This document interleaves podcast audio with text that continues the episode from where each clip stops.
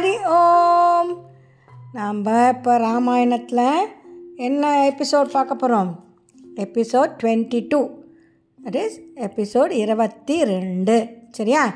இருபத்தொன்று வரைக்கும் என்ன இருந்தது? அயோத்தியா காண்டம் இருந்தது. இப்போது ஆரண்ய காண்டம். ஆரண்யம்னா என்னன்னு சொன்னேனோ இல்லையோ?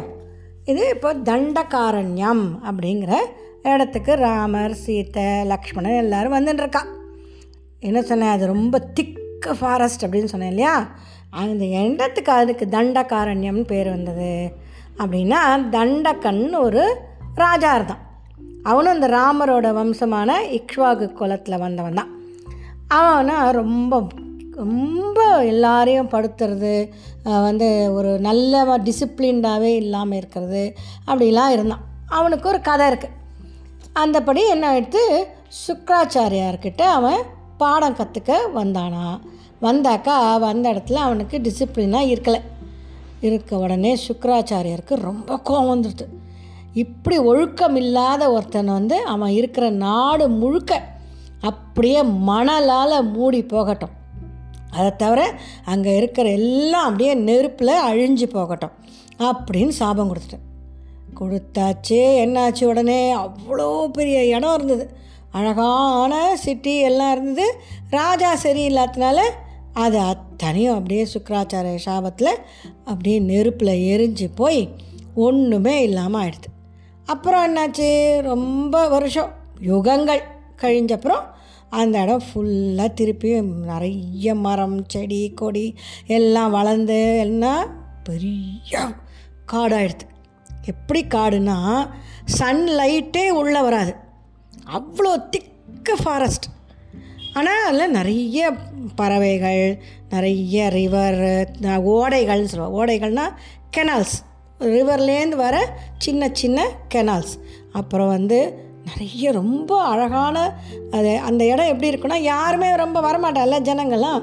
அதனால் அந்த இடமே வந்து ரிஷிகள்லாம் தபஸ் பண்ணுறதுக்கு யாரோட தொல்லையும் இல்லாமல் இருக்கிறதுக்கு நல்ல காமாக அமைதியாக இருக்கிற இடமா அது ஆயிடுது. அப்படிப்பட்ட இந்த தண்டகாரணத்துக்கு தான் அந்த தண்டக்கன்கிற ராஜா தானே நாங்கள் ஆண்டிருந்தான். அதனால தானே அதுக்கு தண்டகாரண்யம்னு பேர். அந்த தண்டம்ங்கிறதுக்கு நிறைய அர்த்தம் இருக்குது இது இந்த இடத்துல அந்த ராஜாவோட பேர். அப்புறம் அந்த இடத்துக்கு ராமர் லக்ஷ்மணர் சீதையெல்லாம் வந்தா வந்ததும் அங்கே பார்த்தாக்கா நிறைய கொஞ்சம் கொஞ்சம் தூரத்துக்கெல்லாம் நிறைய ஆசிரமங்கள். ரிஷிகளோட ஆசிரமங்கள் இருக்குது ஆசிரமங்கள்லாம் எப்படி இருக்குது அழகாக நீட்டாக அழகாக வாசல் தெளித்து கோலம் போட்டு க்ளீனாக இருந்துட்டுருக்கு. பறவைகள்லாம் அழகாக கத்தின்னு இருக்கு மயில் மானு எல்லாம் பயமே இல்லாமல் எல்லாம் சந்தோஷமாக அதுகள் பாட்டுக்கு சுற்றின்னு இருக்கு அப்புறம் உடனே பார்த்தா ராமருக்கு அந்த இடமே ரொம்ப பிடிச்சி போச்சு. ஆஹா இப்படிப்பட்ட ஒரு இடம் நமக்கு எவ்வளவு சந்தோஷத்தை கொடுக்கறது? இங்கே இருக்கிற ரிஷிகள்லாம் அவர் வந்ததே எதுக்குன்னா எல்லா நிறைய ஆசிரமங்கள் அங்கே இருக்குதுன்னு தெரியும். எல்லாம் அங்கே இருக்கிற ரிஷிகள்கிட்ட முனிவர்கள்கிட்டலாம் நிறைய ஆசிர்வாதம் வாங்கிக்கணும். அவளையெல்லாம் தரிசனம் பண்ணணும். ஏன்னா குரு தரிசனம்ங்கிறது ரொம்ப முக்கியம். நமக்கு என்ன தான் தெரியும் அப்படின்னு நினச்சிட்டு இருந்தால் கூட நம்மளுக்கு மேலே தெரிஞ்சவா ரிஷிகள் குரு எல்லாம் அப்படி தான் ஸோ அந்த மாதிரி என்ன பண்ணணும்? குரு எல்லா ஆசிரமத்துக்கும் போய் எல்லாரையும் தரிசனம் பண்ணணும் அப்படின்னு தான் ராமர் கிளம்பி வந்திருக்கார். உடனே என்னாச்சு? அங்கே இருக்கிற ஆசிரமங்களுக்கு உள்ளே போகணுமே. அதுக்காக என்ன பண்ணார் வில்லு அம்பெல்லாம் அப்படியே அதெல்லாம் கழட்டிட்டு கையில் எடுத்து வச்சுட்டு அப்புறம் அங்கே அவளை பார்க்குறதுக்கு போகிறேன் போனால் அந்த ரிஷிகளுக்கெல்லாம் அவ்வளோ ஒரு சந்தோஷம். ஆஹா ராமர் வந்திருக்கார் நம்மளை பார்க்குறதுக்கு. அவளுக்கெல்லாம் தெரியும்ல ராமர் யாருங்கிறது? அவர் சாதாரண மனுஷன் இல்லைன்னு தெரியும். ஆனால் சொல்ல மாட்டான் யாருமே. எதுக்குன்னா ராமர் வந்து இது என்ன பர்பஸ் அந்த அவதாரம்? ராவணனை வதம் பண்ணுறது தானே முக்கியம். இப்போ ராவணன் என்ன வரம் வாங்கியிருப்பான் தெரியுமா? எல்லாராலையும் நான் சாகக்கூடாதுன்னு வே வரம் வாங்கியிருப்பான். ஆனால் மனுஷனை மாத்திரம் விட்டுடுவான். மனுஷனால் நான் சாகக்கூடாதுங்கிற வரத்தை கேட்கவே மாட்டான். திங்கிங் எதுக்குன்னா அவன் மனுஷால ரொம்ப சாதாரணம். அவளுக்கெல்லாம் பலமே இருக்காது அப்படின்னு. அதனால்தான் விஷ்ணு வந்து ராமராக வந்து அவதாரம் பண்ணுறான் சரியா? அப்போ என்ன ரிஷிகள்லாம் கூப்பிட்டு அவரை வரவேற்று ராமர் சீத்தை லக்ஷ்மணெல்லாம் உட்கார சொல்லி அர்க்கியம் பாத்தியம் சொன்னேன் இல்லையா? அர்க்கியம்னா என்ன? அர்க்கியம் பாத்தியம் காலை அலம்பி விட்டு கைக்கெல்லாம் ஜலம் கொடுத்து அப்போ எல்லாம் உபச்சாரம் பண்ணுறா அப்புறம் அன்றைக்கி நைட்டு அங்கேயே தங்கிட்டு அடுத்த நாள் இன்னும் காத்தால் எழுந்தோடனே திருப்பி ராமர் சந்தியாவந்தனெலாம் பண்ணிவிட்டு இன்னும் ரொம்ப அந்த உள்ளுக்குள்ளே டீப் ஃபாரஸ்ட்குள்ளே கிளம்பி போகிறான் போனால் அந்த இடத்துல அவளுக்கு ஒரு பெரிய ஒரு ப்ராப்ளம் பெரிய ஒரு கஷ்டம் வர போகிறது என்னடா அப்படின்னு பார்த்தா அங்கே விராதன் அப்படின்னு ஒரு ராட்சசன். அந்த விராதன்கிற ராட்சசன் வந்து எப்படி தெரியுமா இருப்பான் பார்க்க? பெரிய பெரிய கண் அந்த கண் வந்து ஒரு பெரிய குடம் மாதிரி அவ்வளோ பெருசு இருக்கும். அதுக்குள்ளே பியூப்பிள் இருக்குன்னா அவன் டாயிங் டாயிங்னு இப்படி காட்டினானா எப்படி இருக்கும் தெரியுமா? பார்க்கவே பயமாக இருக்கும். பெரிய மூஞ்சி உயரம் எப்படி? பயங்கர ஒசரம் ஒசரம்னா நம்மளால் இப்படி அண்ணாந்து பார்த்தா கூட அவனுக்கு கழுத்து வலிக்கும் நமக்கு. அப்புறம் கையில் ஒரு திரிசூலம் வச்சுட்டு அந்த திரிசூலத்தில் அவன் கொலை பண்ண கொன்று போட்ட மிருகங்கள் யானை எருமை மாடு அப்புறம் புலி சிறுத்தை எல்லாம் அதில் தொங்கின்னு இருக்கு அதோட தலையெல்லாம். அப்படியே நின்றுருக்கான் அப்படின்னு சத்தம் போட்டால் எங்கேந்திரா சத்தம் வருது? அப்படின்னு ராம லக்ஷ்மணன் சீதையெல்லாம் பார்த்தோன்னே அந்த அவ்வளோ பெரிய உருவம் பேர் என்ன சொன்னேன் வீராதன். இல்லையா? அந்த வீராதனை பார்த்தாரோ இல்லையோ ராம லக்ஷ்மணனுக்கு என்னடா அது? இவ்வளோ பெரிய உருவம்? நம்ம பார்த்ததே இல்லையேன்னு ஒரு நிமிஷம். அப்படி அப்படின்னு நின்று போயிட்டான் அந்த நிமிஷத்துக்குள்ளே என்ன பண்ணா? சீத்தை இருந்தாலே சீத்தை ரொம்ப சின்ன பொண்ணு இல்லையோ? இருபத்தோரு வயசு இருபத்தி ரெண்டு வயசு தானே ஆறுது. உடனே டக்குன்னு அந்த சீத்தையை பிடிச்சி இடுப்பில் வச்சுட்டான். வச்சுண்டா சீத்தை எப்படி பயந்து போயிருப்பா இல்லையா? அழறா என்னை காப்பாற்றுங்கோ என்னை காப்பாற்றுங்கோ அப்படின்னு அழறா. ராமருக்கு ஒரு நிமிஷம் ஒன்றுமே புரியல. சீத்தையை இவ்வளோ பெரிய ராட்சஸை தூக்கிட்டுட்டான் நம்மளை இப்போ உடனே நம்ம அவனை கொல்லணும். ஆனால் அது சீத்தை அழறதை பார்த்தோன்னா ராமர் கொஞ்சம் ஆஹா லக்ஷ்மணன்கிட்ட சொல்கிறார் கை கை இதை தான் எதிர்பார்த்தா போல் இருக்கு நம்ம காட்டில் வெறுன ஆசிரமங்களில் இருக்கிறது பெரிய விஷயம் இல்லை. இந்த மாதிரி ராட்சசர்கிட்ட சீத்தை மாட்டின்ட்டு கஷ்டப்படணும் அப்படின்னு தான் கைகையை நினச்சாலோ அப்படின்னு ஒரு நிமிஷம் அப்படி யோசி சொன்னார் லக்ஷ்மணன்கிட்ட லக்ஷ்மணன் இதை கேட்டதும் ஏற்கனவே அவனுக்கு கோபம் ஜாஸ்தி. ப்ளஸ் வந்து என்னாச்சு பரதன் வந்துட்டு போனப்புறம் அவனுக்கு இன்னும் கொஞ்சம் என்னென்னா இப்படிப்பட்ட ஒரு நல்ல ராஜ்யத்தை விட்டுட்டு காட்டில் வந்திருக்காரு ராமர்னு. இப்போ ராமரே இப்படி சொன்னாரோ இல்லையோ வந்ததே கோபம் லக்ஷ்மணனுக்கு. இப்போவே பாருங்க நான் அவனை என்ன பண்ணுறேன் பாருங்க நீங்கள் கவலையப்படாதீங்க. அப்படி இப்படின்னு சத்தம் போட்டுட்டு உடனே வில்லு அம்பெல்லாம் எடுத்து ரெடி ஆகிட்டான் அப்போது ராமர் வந்து அந்த விராதன் கிட்ட நீ யார்? என்ன நீ? எதுக்கு இப்போ இங்கே வந்திருக்க? சீத்தையை எதற்கு இப்போ தூக்கி வச்சுட்டுருக்க? அப்படின்னு கேட்டதும் விராதன் சொல்கிறான் நான் சொல்கிறது இருக்கட்டும். உங்களை பற்றி சொல்லுங்க. அப்படின்னு கேட்டால் ராமர் சொல்கிறார் நான் வந்து அயோத்தியா கௌசல நாட்டு ராஜா தசரதனோட பையன். இது என்னோட தம்பி லக்ஷ்மணன். இது என்னோட மனைவி. பேர் என்ன? சீதை இப்போ நீ யாருன்னு சொல்லு. அப்படின்னா விராதன் சொல்கிறான் என்ன நான் வந்து ஜவன் அப்படின்னு ஒருத்தரோட புள்ள நான். என் பேர் விராதன்னு பேர். எனக்கு பிரம்மா கிட்டேருந்து நான் நிறைய தபஸ் பண்ணி பிரம்மா கிட்டேருந்து ஒரு வரம் வாங்கியிருக்கேன். என்ன வரம் தெரியுமா? எந்த ஆயுதமும் எந்த விதமான கத்தியோ அம்போ எதுவோ எதுவுமே என்ன கொல்ல முடியாது. என்னை வெட்டக்கூட முடியாது. கஷ்டமாக வெட்டுறதே ரொம்ப கஷ்டம். கொல்றதுக்கு முடியவே முடியாது. அதனால் நீங்கள் சீத்தையை நான் திருப்பி தர மாட்டேன். நீங்கள் என்னை கொல்லவும் முடியாது. இங்கேருந்து ஓடி போயிடுங்க ரெண்டு பேரும். பார்க்கறதுக்கு சின்ன குழந்தைங்களா இருக்கேன். அப்படிங்கிறான் உடனே என்ன பண்ணார் ராமர்? அது வரைக்கும் கொஞ்சம் மனசு வருத்தப்பட்டு இருந்தாரோ இல்லையோ? எடுத்தார் அம்பை. ஏழு அம்பு. ஏழு அம்பும் அப்படியே போய் சர்ற சர்ரு சர்ருன்னு விராதனோட உடம்புல போய் குத்துறது ரத்தமாக வர்றது. ஆனால் விராதனுக்கு ஒன்றுமே ஆகலை.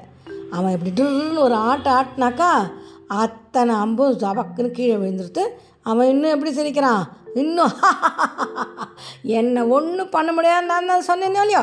அப்படின்னு சொல்லிட்டு சீத்தையை கீழே போட்டுட்டு ராமலக்ஷ்மணரை கையில் தூக்கிட்டான். ஒவ்வொரு கையிலும் ஒரு ஒரு கையும் எவ்வளோ பெருசு தெரியுமா? அது இருக்கும். இப்போ ஒரு பத்தடி பதினஞ்சடி.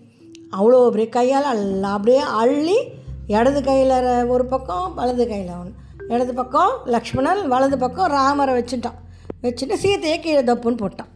உடனே ராம லக்ஷ்மணனுக்கு சீத்தை அழறா. ஐயோ அவளை விட்டுடுங்கோ என்னை கூட்டின்னு போங்கோ ராம லக்ஷ்மணன் ஒன்றும் பண்ணிடாதீங்கோ அப்படின்னு அழுதுனே ஓடிவரா. அவள் கூட்டின்ட்டு தப்ப தப்ப தப்ப தப்ப தப்பன்னு ஓடுறான்.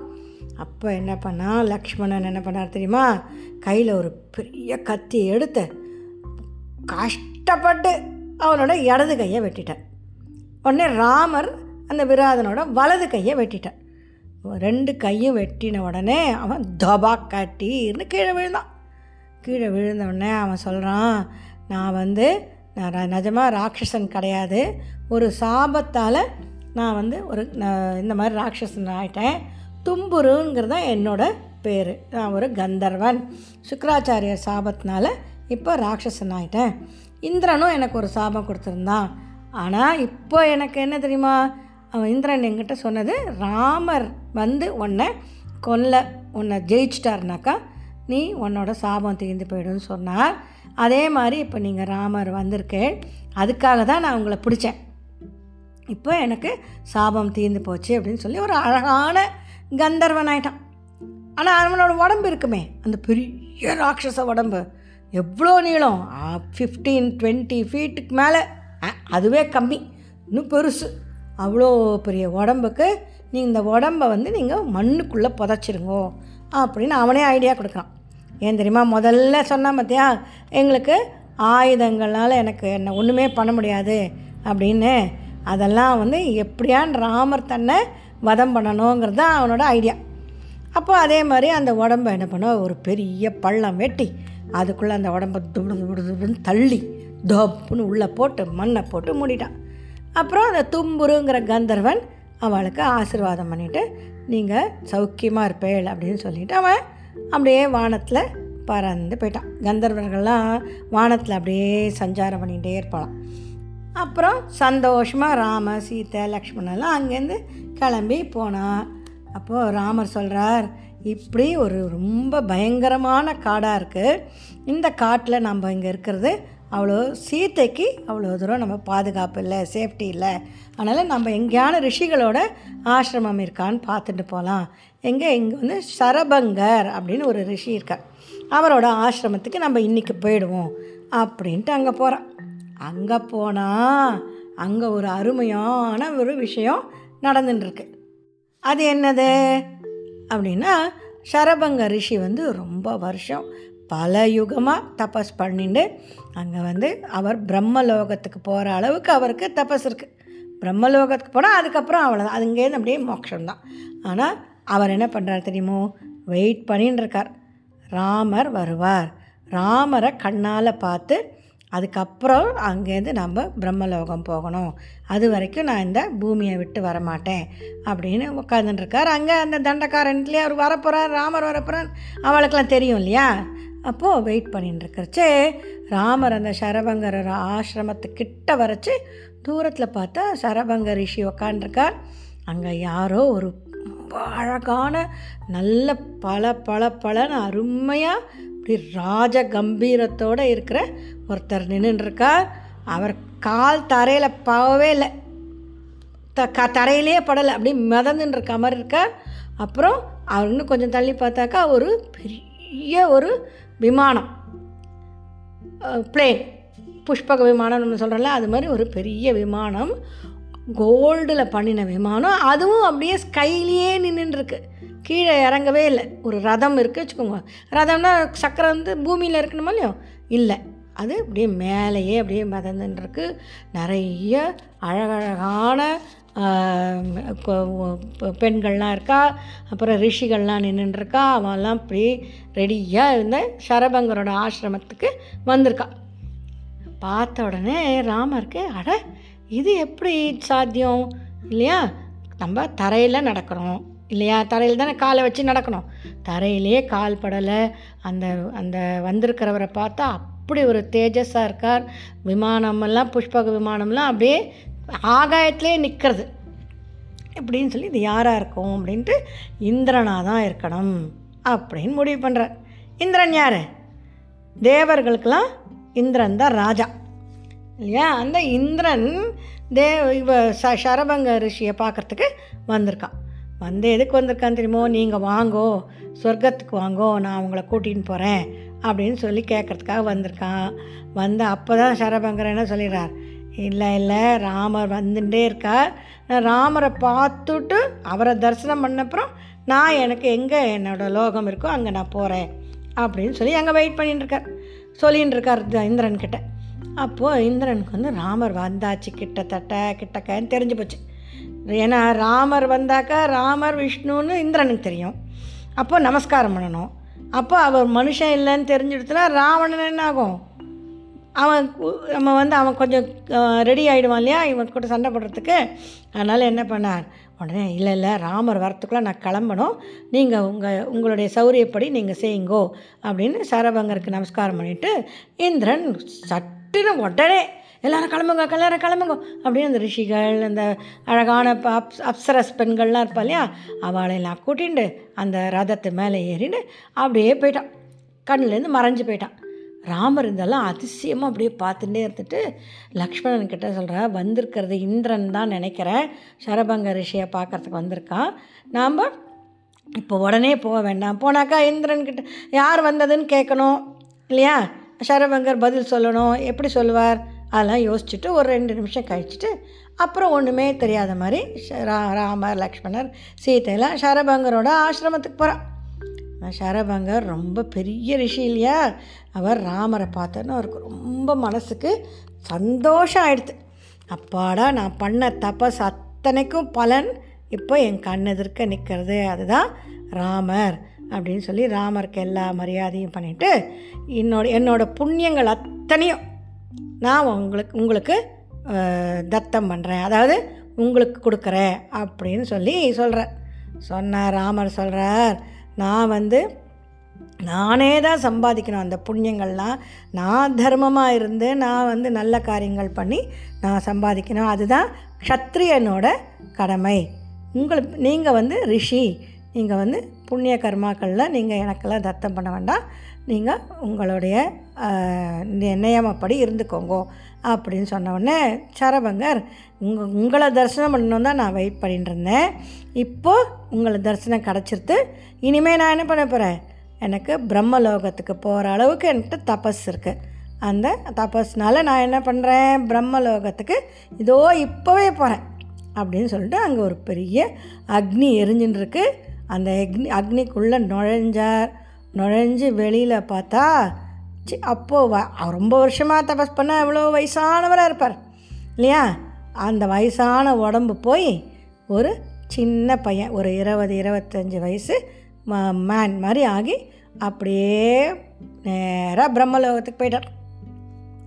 பிரம்மலோகத்துக்கு போனால் ரெடியாக வெளியிலேயே ரெ- வாசல்லையே பிரம்மாவே நின்றுருக்கார் வாங்கோ வாங்கோ வாங்கோ நீங்கள் ரொம்ப நாளாக நீங்கள் வருவேன்னு வெயிட் பண்ணிட்டு இருந்தேன் இப்போ தான் நீங்கள் வந்திருக்கேள் வாங்கோ. ஏன்னா பிரம்ம லோகத்துலலாம் ரொம்ப புண்ணியம் பண்ணி ரொம்ப தபஸ் பண்ணி வேறு எந்த நினப்பும் இல்லாத ஒரே குறியாக தபஸ் பண்ணிட்டு இருக்கவாளுக்கு தான் பிரம்மலோகம் கிடைக்கும்.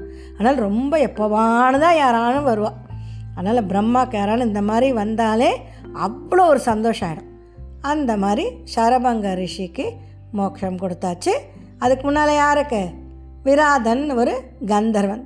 விராதனோட நிஜ பேர் என்ன? கந்தர்வனாக இருக்கும்போது தும்புரு இல்லையா? தும்புருன்னு ஒரு கந்தர்வன் அப்புறம் ஷரபங்க ரிஷி. ரெண்டு பேரையும் அவ அவளுக்கு உரிய லோகத்துக்கு போகிறதுக்கு ராமருடைய தரிசனம் கிடச்சிது. இல்லையா? அதான அதனால தானே அவளுக்கு அந்த மாதிரிலாம் முடிஞ்சுது. இல்லையா? அது இதோட நமக்கு எபிசோட் இருபத்தி ரெண்டு நம்ம முடிச்சாச்சு விராதன் கதை சரபங்க ரிஷியோட கதையும் பார்த்தாச்சு இதுக்கப்புறம் என்ன ஆகிறது அதெல்லாம் அடுத்த எபிசோடில் சரியா திஸ் இஸ் ராஜி பாட்டி டெலிங் யூ ராமாயணம் ஹரி ஓம் எத்திர எத்திர ரகுநாதகீர்த்தனம் தத்திர தத்திர கிருதமஸ்தகாஞ்சலிம் பாஷ்பவாரி பரிபூர்ணலோச்சனம் மாருதிம் நமத ராட்சசாந்தகம் ஹரி ஓம்